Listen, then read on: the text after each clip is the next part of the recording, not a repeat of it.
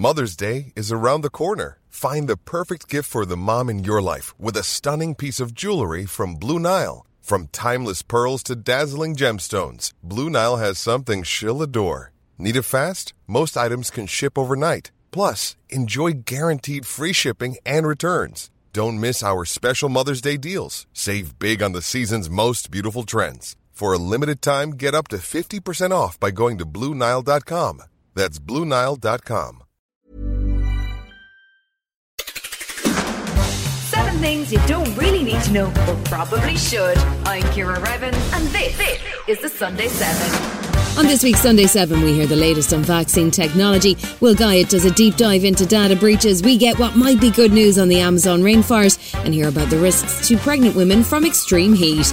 But first, on this day in 1960, the world's inaugural two-way telephone conversation by satellite took place. It was made possible by the use of a satellite balloon known as Echo One. 7.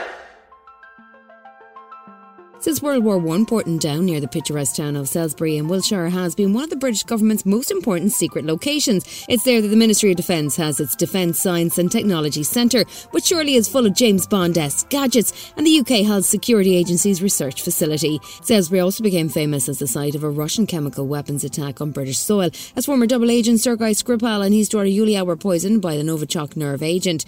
Porton Down still does a lot of important national security work, and today we're hearing about a team of 200 scientists from the Health Security Agency who are busy working on a new vaccine against mysterious Disease X. They've created a list of animal viruses most likely to jump species and spread across the world, and head of the UK HSA says they're building on some of the lessons learned from the COVID pandemic. Professor Dame Jenny Harries is the head of the HSA and says that being prepared for whatever comes next is critical. The laboratories here, it's 2,800 square metres of investment through the Vaccine Task Force, through the UK government during COVID. And so what we're trying to do now is capture that really excellent work from COVID and make sure we're using that as we go forward for any new pandemic threats. But how likely are we to actually see another pandemic in our lifetimes? Chair of the Joint Committee on Vaccination and Immunisation, Professor Andrew Pollard, says that it's definitely something that we need to be prepared for. Worryingly, it's very likely that there will be future pandemics. Of course, it's impossible to say exactly when that might happen, but the circumstances that we see in front of us make it more likely. We're currently at about 8 billion people on the planet, and over the next 30 years or so we're going to move to more than 10 billion. So that does mean that over the course of the years ahead, it becomes actually increasingly likely there will be further pandemics.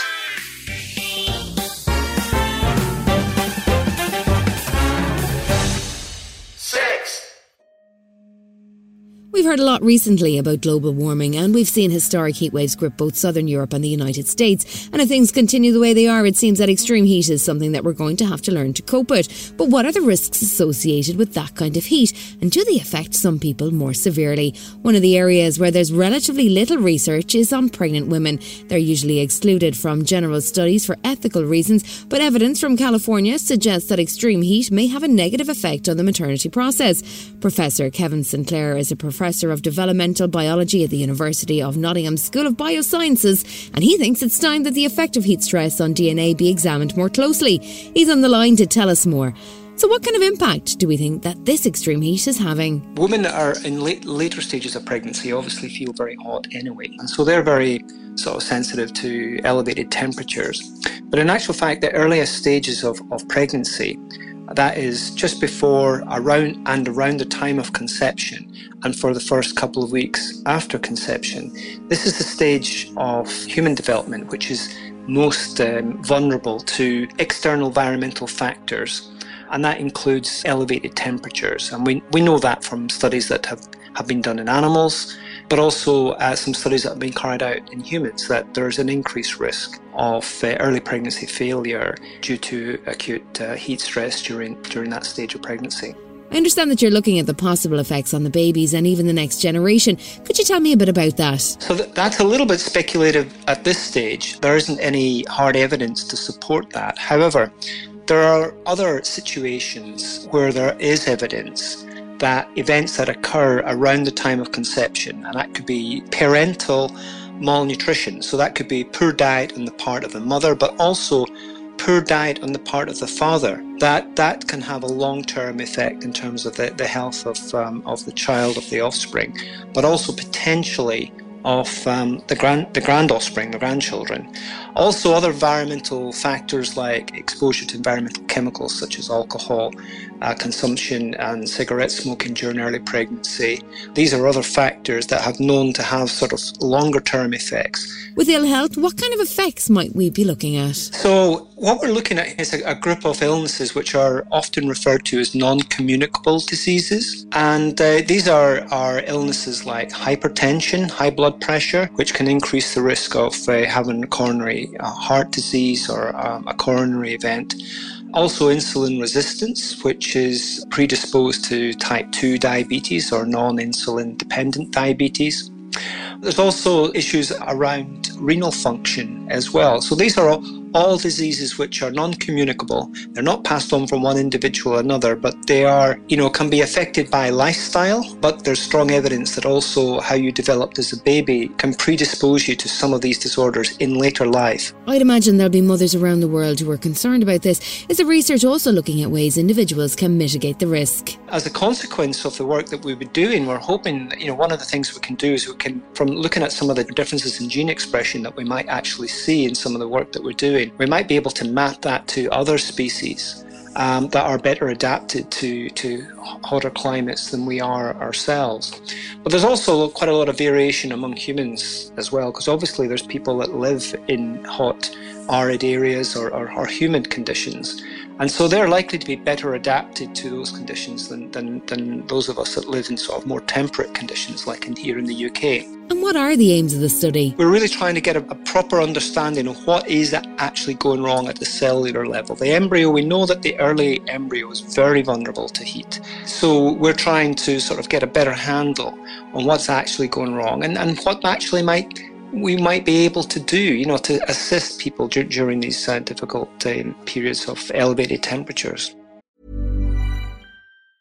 Quality sleep is essential. That's why the Sleep Number Smart Bed is designed for your ever-evolving sleep needs. Need a bed that's firmer or softer on either side? Helps you sleep at a comfortable temperature? Sleep Number Smart Beds let you individualize your comfort, so you sleep better together. J.D. Power ranks Sleep Number #1 in customer satisfaction with mattresses purchased in-store. And now, save 50% on the Sleep Number Limited Edition smart bed for a limited time. For J.D. Power 2023 award information, visit jdpower.com/awards. Only at a Sleep Number store or sleepnumber.com. Still to come on the Sunday 7, there's some good news for the Amazon rainforest, and a Dublin university digs deep for energy.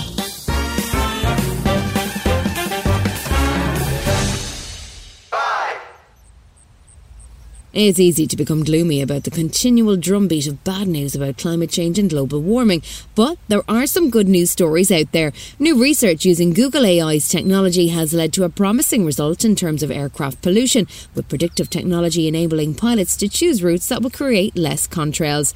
Those trails across the sky, so beloved of conspiracy theorists, are actually pretty major contributors to atmospheric pollution, so it's good news that better route planning could reduce their impact.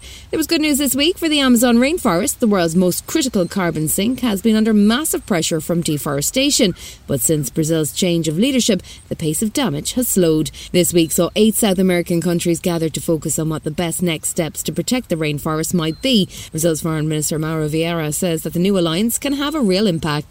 No. It will not divide the region. There has been an agreement, and in the end, there has been an understanding on the issue of deforestation. Christián Samper, Managing Director of the Bezos Earth Fund, says it's a really important step made possible by Brazil's new president. Well, certainly President Lula has made environmental issues one of his top priorities, and he has pledged to stop deforestation in the Amazon by 2030. I just had an opportunity to review the preliminary data for the first 6 months in office, and the early results are very encouraging, with the rate of deforestation in the Amazon down by more than 40%.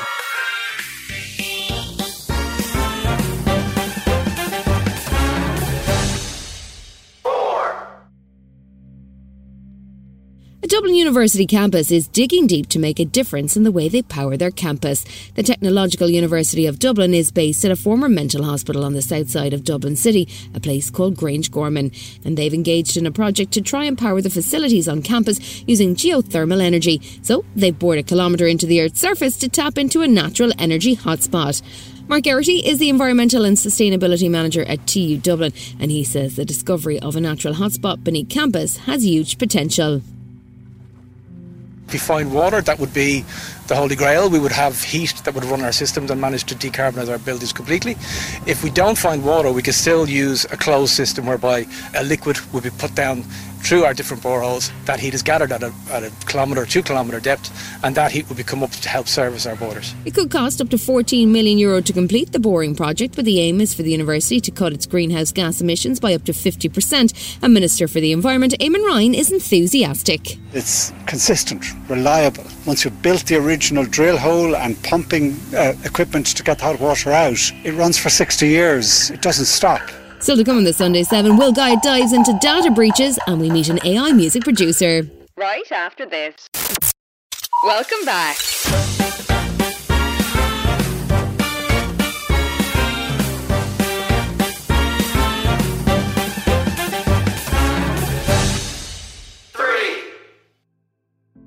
We hear a lot about AI on the Sunday 7, whether it's used as an analytics tool for airlines or to help diagnose cancers in radiology. But it's a versatile tool that can be used in many ways. The creative industries are the most wary about AI and what it might mean for creators. With concerns about AI, one of the primary issues behind the current writers and actors strikes in Hollywood. It's not all negativity though, with some creative individuals starting to put AI to new uses in creating interesting and different cultural experiences.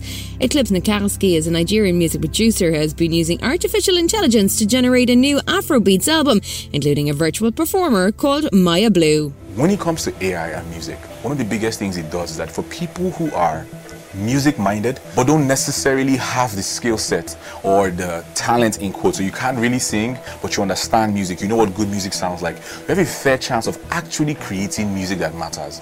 And that's a new kind of artist. And I think that this doesn't take away from what other people are doing. What it's doing is empowering even more people.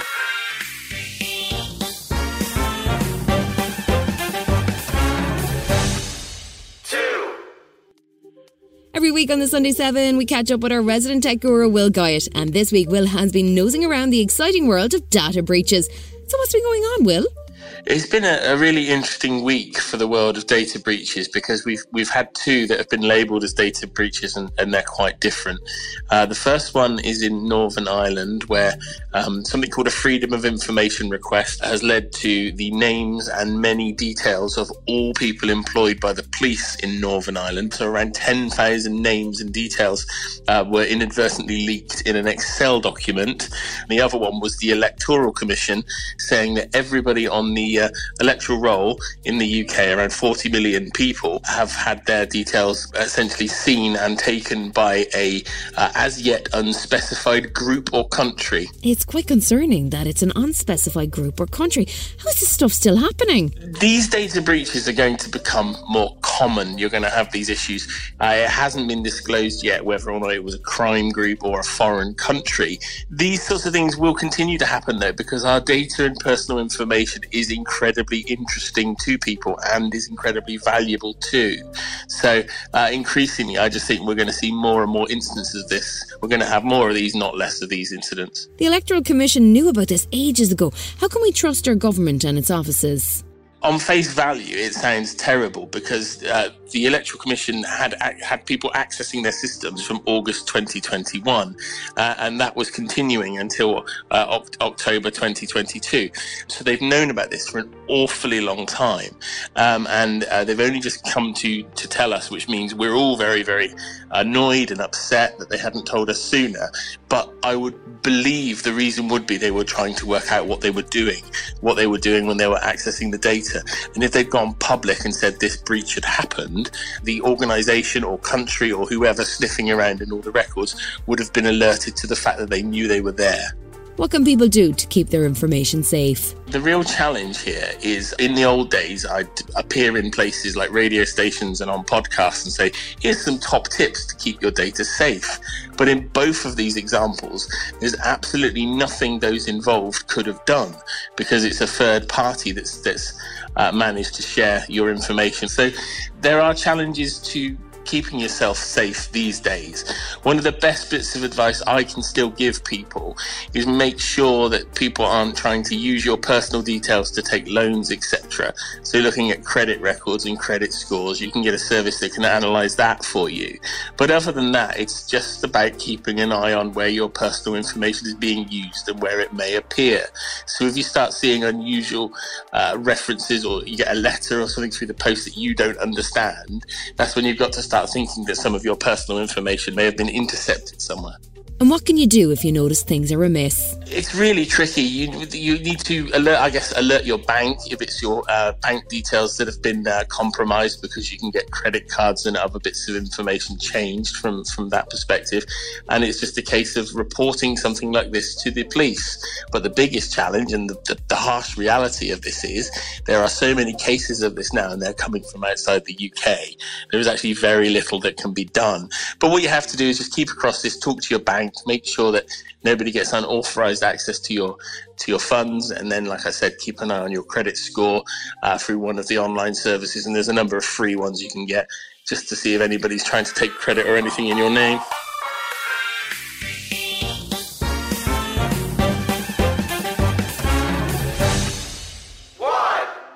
You may find the world of crypto confusing. It's often hard to tell which coin is which and what the financial principle behind it is. Now, there's a new type of crypto and it's promising a different kind of security. Famously, with cryptocurrency, you need to have your password to access your funds, and if you lose or misplace your password, then your funds are irretrievable. But now the CEO of OpenAI is introducing a new form of ID for his cryptocurrency, WorldCoin, and that's your eye. He's really using the I in AI. Anyway, Ricardo Maciera is the World Regional Manager for WorldCoin, and he explains how this is all meant to work. In WorldCoin, we are on this mission of building the biggest financial and identity community that we can. So we really believe that this primitive will allow for a lot of use cases, from decentralized voting, from access to platforms, to redeem coupons, for example. Imagine a big coffee company in Berlin wants to hand out a cappuccino to everyone in Berlin, but they just want to hand out one cappuccino, not 20, so that people don't abuse the system. Right now, technologically, this is very hard to do.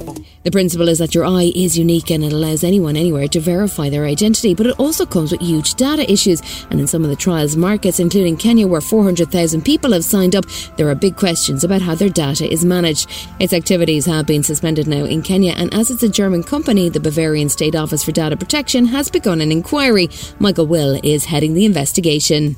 This means that we will look whether the system is stable and is safe, and we look at a system which is deemed to transfer money. And so, again, it requires very, very ambitious security measures and lots of explanations and transparency to ensure that data protection requirements are not neglected at the end. This has been the Sunday 7. However you're listening, do us a favour and hit the follow button. We'll be back tomorrow at 7 a.m. with a regular Smart 7 Ireland edition. Have a great rest of the weekend. Written, produced and published by Daph Doris. Hey, it's Danny Pellegrino from Everything Iconic. Ready to upgrade your style game without blowing your budget? Check out Quince. They've got all the good stuff, shirts and polos, activewear and fine leather goods, all at 50 to 80% less than other high-end brands. And the best part? They're all about safe, ethical, and responsible manufacturing. Get that luxury vibe without the luxury price tag. Hit up quince.com/upgrade for free shipping and 365-day returns on your next order. That's quince.com/upgrade.